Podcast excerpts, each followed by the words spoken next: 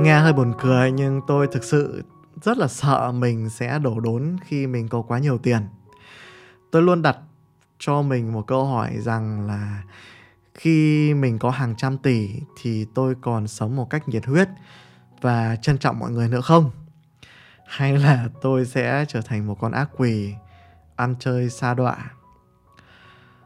Thực sự thì với tôi, việc kiếm tiền không phải là việc khó vì nguyên lý kiếm tiền bản chất rất đơn giản. Mình tạo được giá trị cho người khác thì họ sẽ sẵn sàng trả tiền cho mình.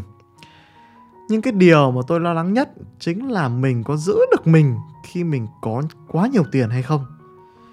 Chính vì vậy tôi đã rất quan tâm và nghiên cứu về chủ đề này.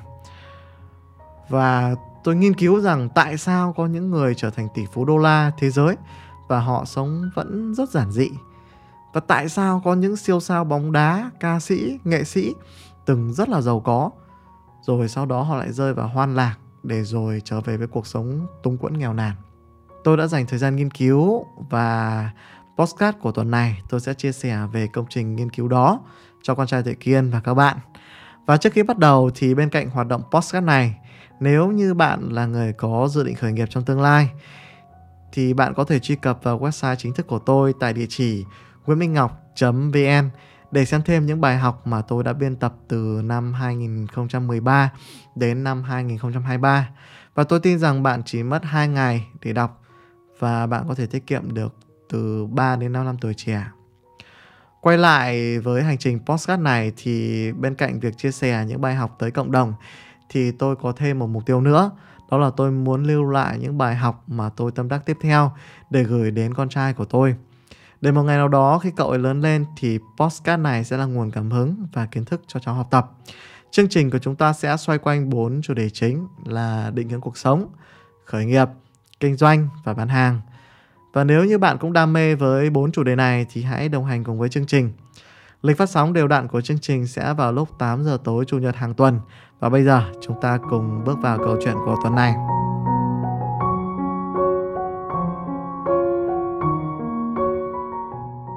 Khi nói về việc là sợ mình đổ đốn khi có quá nhiều tiền ấy, thì rất có thể nhiều bạn sẽ không hiểu tại sao tôi lại nghiên cứu về những điều kỳ lạ như thế. Và cũng chưa hiểu tại sao tôi nghiên cứu rồi lại chia sẻ với mọi người hoàn toàn miễn phí như này. Thực ra thì tri thức vốn cũng chẳng của riêng ai các bạn ạ. Cuộc sống thì chẳng có ai nói trước điều gì. Còn bản thân tôi thì luôn có một tâm niệm đó là nếu hôm nay là ngày mà cuối cùng mình được sống, thì tôi sẽ làm gì? Thì tất nhiên rồi, ai cũng vậy thôi. Những điều cần nói, cần làm với gia đình luôn luôn là ưu tiên trên hết. Những điều cần nói, cần làm với những ai ngoài xã hội thì tôi cũng làm luôn. Để rồi mỗi ngày mở mắt ra khi được sống thì tôi chỉ còn quan tâm những điều quan trọng nhất của ngày hôm đó thôi. Chứ quá khứ chẳng còn gì để tức nuối và cũng chẳng còn gì cần phải nhớ và chẳng còn gì cần phải quên cả. Mọi thứ đã làm xong hết rồi và điều quan trọng nhất của ngày hôm nay của tôi đó là chia sẻ lại nghiên cứu của mình trong postcard này để lưu truyền lại cho con trai của mình. Đó là thâm tâm của tôi mong muốn và tất nhiên, đó là để lại cho thế hệ sau và đôi khi các bạn nào quan tâm thì cũng có thể lắng nghe và sử dụng. Câu chuyện đầu tiên mà tôi muốn kể với bạn, đó là cái trải nghiệm đầu tiên của tôi. Trải nghiệm lần đầu tiên kiếm được nhiều tiền. Đó là một bài học đầu đời của tôi về việc tiến hóa linh hồn của mình. Và tôi có thể bao dung cho chính mình tại thời điểm đó. Và tôi đã tha thứ cho mình tại thời điểm đó. Bởi vì có lẽ rằng do việc sống nhiều năm trong sự dè sẻn, do gia đình của tôi ở quê không phải là một gia đình có điều kiện, vậy nên mọi thứ gia đình tôi sẽ chọn những thứ mua thường là những thứ rất là thiết yếu thôi. Có dùng là được chứ chẳng bao giờ nghĩ đến việc mua thứ gì đó là xịn của thương hiệu hay đắt đỏ bao giờ. Đó là những thứ mà trong từ điển của gia đình tôi thì tôi nghĩ là không có. Và tôi tôi tôi nghĩ rằng là đa phần là những gia đình ở nông thôn cũng giống như gia đình tôi thôi. Chính vì vậy là khi có một chút tiền thì thực sự tôi rất là tò mò với những thứ mà mình chưa từng được trải nghiệm. Vậy nên là tôi đã mua sắm những thứ vô cùng đắt đỏ và cảm thấy mình có những cảm xúc rất là mới lạ, rất là tuyệt vời. Nó giống như cởi bỏ được cái sự tủi hờn bên trong của một cậu bé suốt nhiều năm chỉ nhìn được bạn bè của mình nhà giàu và ngưỡng mộ các bạn vì các bạn có được uh, những thứ mà bố mẹ các bạn ấy mua cho còn bây giờ thì à, mình có thể tự mua được những thứ mà mình muốn. À, nó là một điều cũng cũng rất là ý nghĩa đối với tôi. Nhưng mà nhưng rồi thì à, vấn đề bắt đầu nghiêm trọng.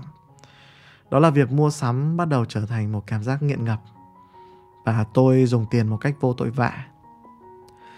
Tôi mua bất kỳ thứ gì chỉ cần hứng lên là tôi mua. Nghiện mua sắm khiến cho bản thân tôi luôn cảm thấy tụt năng lượng nhanh chóng. Khi một vài ngày mà tôi không mua một thứ đồ gì mới, thì toàn bộ cảm xúc của tôi sẽ bị ảnh hưởng. Và cảm xúc của tôi nó lên xuống, phụ thuộc vào việc là mua sắm. Và rồi, đó là thời kỳ gần như xuống đáy của tinh thần của tôi. Tôi sống phụ thuộc hoàn toàn vào vật chất, mất đi năng lượng sống mất đi tinh thần khát vọng, làm những điều to lớn vĩ đại trước kia. Hệ quả là tôi không chú tâm được vào công việc nữa và rồi mọi thứ bắt đầu quay lưng lại với tôi và khó khăn bắt đầu xuất hiện ngày càng nhiều. Ngày xưa thì tôi khát vọng bao nhiêu thì bây giờ tôi tồi tệ bấy nhiêu. Ngày xưa tôi may mắn bao nhiêu thì bây giờ khó khăn lại nhiều bấy nhiêu. Và chính thời điểm đó thì thần may mắn lại đến và giúp tôi tỉnh ngộ. Khi đó là khi tôi 28 tuổi và tôi bắt đầu là tôi nghiêm túc là tôi đi tìm giải pháp cho mình và tôi đi học một khóa học đầu tiên trong đời về đạo Phật. Về cơ bản thì khóa học đó tôi chẳng hiểu gì, quá nhiều thuật ngữ mới, có quá nhiều thứ mông lung và tôi chỉ lờ mờ nhận ra một số thứ. Và đó chính là vấn đề mà tôi đang gặp phải. Đó là tôi đang bị phụ thuộc vào vật chất và tôi đang không biết nương tựa vào nội tâm của chính mình. Có lẽ rằng chỉ có những gì mà đang xảy ra trong con người mình thì mình mới có thể bắt được cái sóng thông tin đó, kiến thức đó, thì mình mới cố hiểu được nó. Còn những gì mình chưa kinh qua thì mình chẳng hiểu nổi. Và khi biết cái bệnh của mình là bệnh bị phụ thuộc vào vật chất, bị nghiện vật chất, cho nên tôi bắt đầu thấy ghét vật chất tôi ghét vật chất. Tôi cảm thấy chính nó đã hại mình. Tôi bắt đầu một giai đoạn bài trừ. Tôi bắt đầu nghiên cứu sâu hơn về tâm linh nội tâm của mình. Và lúc này tôi cảm thấy mình như được mở ra một bầu trời trí thức mới. Những thứ mà trước giờ tôi chẳng bao giờ quan tâm. Và tôi cũng chẳng nghĩ là nó đang tồn tại. Tôi nghĩ mọi thứ đấy là do mê tín hay gì đó. Và tôi chả quan tâm và rồi tôi nhận ra bên trong mình có một thế giới vô cùng phong phú. Trước giờ tôi chỉ mở mắt và tin những gì mình thấy, chỉ tin vào những gì tồn tại của thế giới và tồn tại của thể xác bên ngoài. Nào ngờ đâu khi mà mình nhắm mắt lại thì lại thấy có một thế giới bên trong vô cùng rộng lớn. Đây chính là hành trình tiến hóa đầu tiên của tôi. Và có một sự phân biệt rõ ràng giữa hai thế giới song song một thế giới vật chất do mắt nhìn, tai nghe, tay chân sờ chạm, một thế giới của không gian, địa lý, thời gian và đại đa phần mà chúng ta đã quá quen thuộc. Khi chưa tiến hóa, thì cái phần linh hồn bên trong của tôi ấy, thì gần như chỉ là công cụ sai khiến của thể xác. Mọi suy nghĩ, mọi hành động đều được đưa ra tức thì theo phản ứng của cơ thể. Ai chửi tôi tôi chửi lại ai ghét tôi tôi ghét lại. Ai hại tôi tôi tìm cách hại lại trả thù. Ai dám phủ định tôi tôi sẽ ngay lập tức tranh cãi cho bằng được. Tôi hành động theo bản năng, theo bất kỳ điều gì được tiếp nhận từ thân xác thông báo về. Bởi vì thời điểm đó trong tâm trí của tôi chỉ thấy một thế giới duy nhất, đó là thế giới vật chất. Đúng sai, được mất đều nhìn vào thế giới vật chất để quyết định còn khi đã tiến hóa lên level 2 tiến hóa và tôi tách biệt được thế giới vật chất và thế giới ý thức bên trong, thì đó là một hành trình mà linh hồn của tôi bắt đầu có chính kiến của riêng mình. Nó bắt đầu phân tích làm những thứ mà nó thấy ở trong thế giới ý thức của nó nữa, chứ không riêng gì những căn cứ duy nhất tác động bởi thế giới vật chất bên ngoài thời điểm này thì trong tôi có một sự thần thánh về thế giới ý thức vô cùng cao siêu. Tôi đã xếp và đặt luôn cái thế giới ý thức là một cái bậc cao hơn. Nó giống như là thế giới vật chất là cấp 1 thì thế giới ý thức là cấp 2 và tôi xếp thế giới ý thức đỉnh cao hơn thế giới vật chất. Đấy, coi thế giới vật chất là thấp kém và tôi càng nghiên cứu càng thấy mình thật là thanh cao và đẳng cấp. Tôi thấy những người chưa bước vào thế giới này, chưa bước vào được cái thế giới với ý thức này, họ là những người cấp thấp, chưa tiến hóa. Và tôi tiếp nạp nhiều góc nhìn, nhiều ý thức và nghiên cứu và bắt đầu tôi càng tôn sùng về thế giới ý thức. Đấy, như là một cái, một phiên bản nâng cấp từ thế giới vật chất đi lên vậy nào là thần thông, nào là buông bỏ, nào là yêu thương vô điều kiện, nào là phải trung đạo, nào là phải bình tân trước vạn vật. Đó là một giai đoạn mà dường như tôi cảm thấy tôi rời xa cuộc sống thực tại. Mơ mộng và chạy theo những điều mà mình cảm thấy thật là đỉnh cao của trí tuệ. Tôi cảm giác là mình đang đi trên con đường đỉnh cao của trí tuệ. Và rồi cuộc tiến hóa đó đã đưa tôi sang một giai đoạn thực sự phải gọi là vô cùng dở dở ương ương dở ông dở thằng. Sống không ra sống, ngáo ngáo ngơ ngơ. Cứ ngỡ mình như kiểu là bậc thánh chuyển luân vậy. Và quy luật tự nhiên thì luôn có tính chất cân bằng. Cái gì quá cũng bắt đầu sẽ sinh ra bệnh. Và tôi bắt đầu gặp một số biểu hiện. Và tôi cảm thấy là tôi đang nghi ngờ dần những cái gì mình đang suy nghĩ. Bởi vì tôi thấy là tôi càng sống theo kiểu đó thì tôi thấy cuộc sống của tôi không tốt lên. Mọi thứ đều trở nên tệ đi. Tôi chẳng thấy có ý nghĩa gì ở cái cuộc sống này một cách thực sự. Ngày nào cũng mơ mơ hồ hồ. Và càng ngày tôi càng mơ hồ với những thứ tư duy lệch lạc. Và lúc này tôi chợt nhận ra thì mình có một cái sai rất rõ ràng một cái sai nghiêm trọng ngay từ ngày đầu tiên tôi bước vào thế giới tinh thần của mình. Đó là tôi đã đặt nó lên cao hơn so với thế giới vật chất.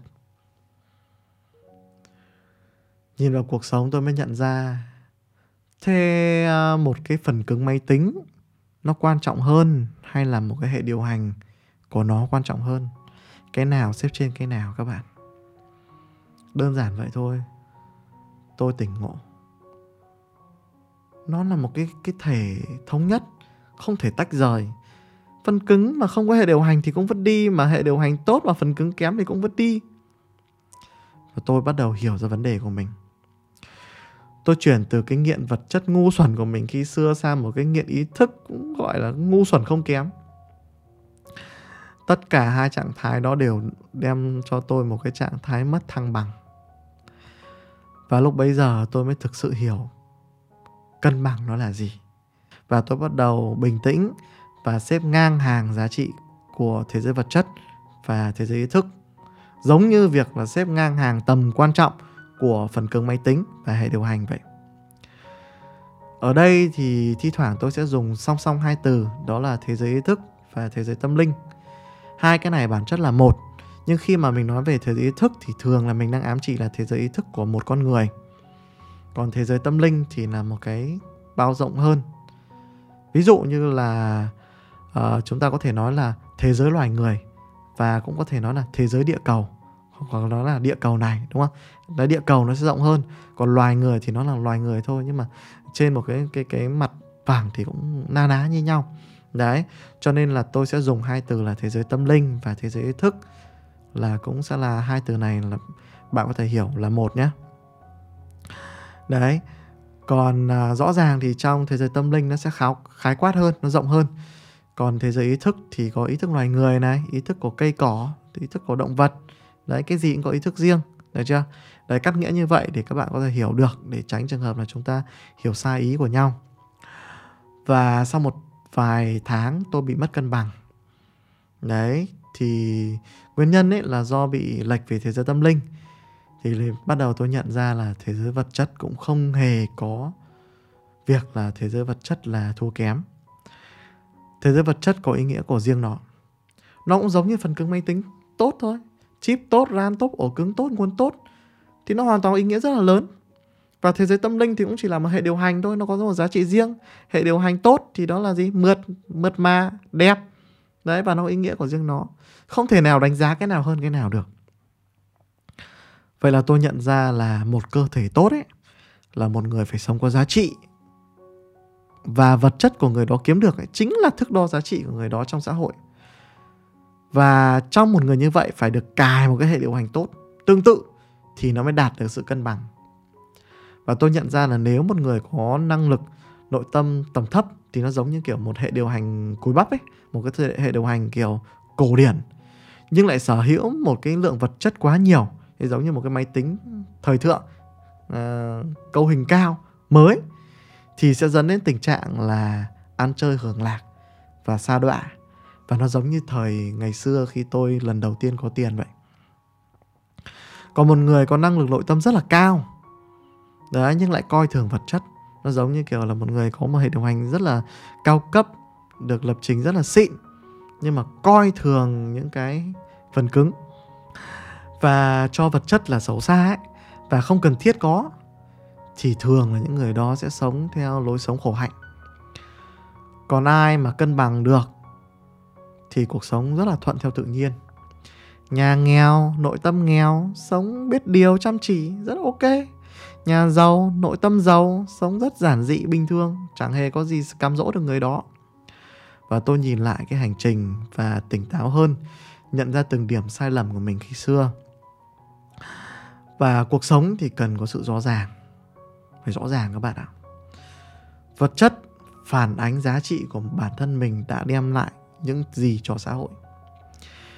Ngày nay muốn kiếm nhiều tiền thì bạn phải đem giá trị cho người ta thì người ta mới trả tiền cho bạn vậy nên một người không có tiền ấy, không có vật chất ấy, thì đa phần là người đó không đem giá trị cho nhiều người. Đơn giản vậy thôi, đừng có cãi. Còn thế giới tinh thần, thế giới tâm linh, thì cuộc sống ấy, vốn dĩ bây giờ, ví dụ ở quốc gia chúng ta, đang rất là bình yên. Nhưng mà đôi khi cái sự bình yên đó mà mọi người lại cứ ngỡ là mình đã đắc đạo rồi, cứ nghĩ là mình đã bình thản trước vạn vật rồi cứ nghĩ là mình đang sống ở trung đạo rồi. Nhưng mà khi có biến cố xảy ra ấy, thì lúc này mới phát hiện ra là mình đang sống trong một lâu đài cát do mình tưởng tượng ra. Sóng đánh vô bờ cái là mọi thứ tan thành mây khói. Nghịch cảnh xảy đến rồi lúc đấy nội tâm thì rối loạn vật chất thì cũng chẳng có.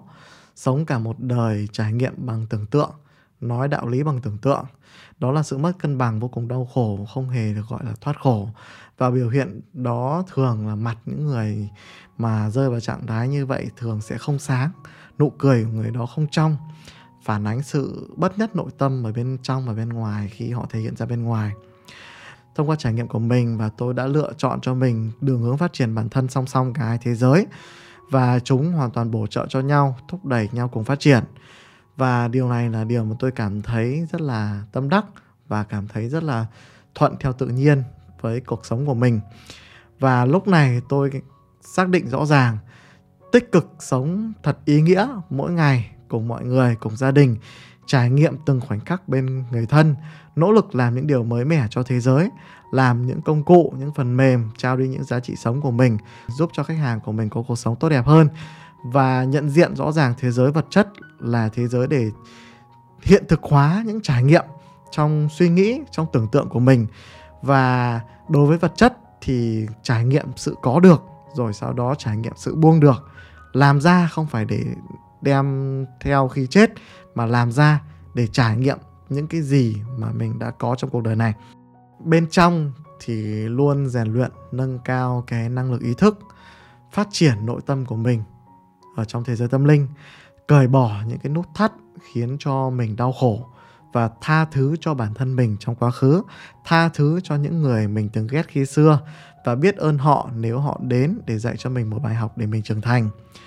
Độc thoại nội tâm để có thể nói chuyện với chính mình nhiều hơn, kích hoạt và mở rộng khả năng vùng bình an của mình và chinh phục dần từng nghịch cảnh trong cuộc sống. Đón nhận mỗi nghịch cảnh trong cuộc đời vì biết rằng nó đến để mở rộng vùng thoải mái cho mình, vùng bình an cho mình. Thấu hiểu rõ ràng rằng mình chỉ có thể bình an trong phạm vi trải nghiệm của mình mà thôi. Sẵn sàng đón nhận sự lo lắng, sự sợ hãi khi lần đầu va chạm vào những nghịch cảnh mới, nghịch cảnh lớn hơn. Vì biết rằng sau mỗi lần trải nghiệm nghịch cảnh lớn như vậy, mình sẽ lại trưởng thành thêm một vùng cao hơn nữa. Đây là một hành trình khá là kịch tính diễn ra trong cơ thể của tôi và gần như nó đã biến tôi thành một người hoàn toàn khác. Nhiều người gặp gỡ tôi trước tuổi 30 rồi sau đó lại gặp tôi sau tuổi 30 thì đôi khi họ đã gặp một người chẳng liên quan gì với phiên bản trước. Tôi mong rằng chia sẻ hành trình của mình sẽ giúp một số bạn đang trên hành trình đó có thể cảm nhận được những gì mà họ đang trải qua. Và tất nhiên, postcard này không phải ai cũng hiểu được, nhưng ai hiểu được đến đâu thì hay đến đó. Câu chuyện của tuần này thì chia sẻ vậy thôi. Cảm ơn các bạn đã lắng nghe và hẹn gặp lại các bạn ở podcast tuần sau.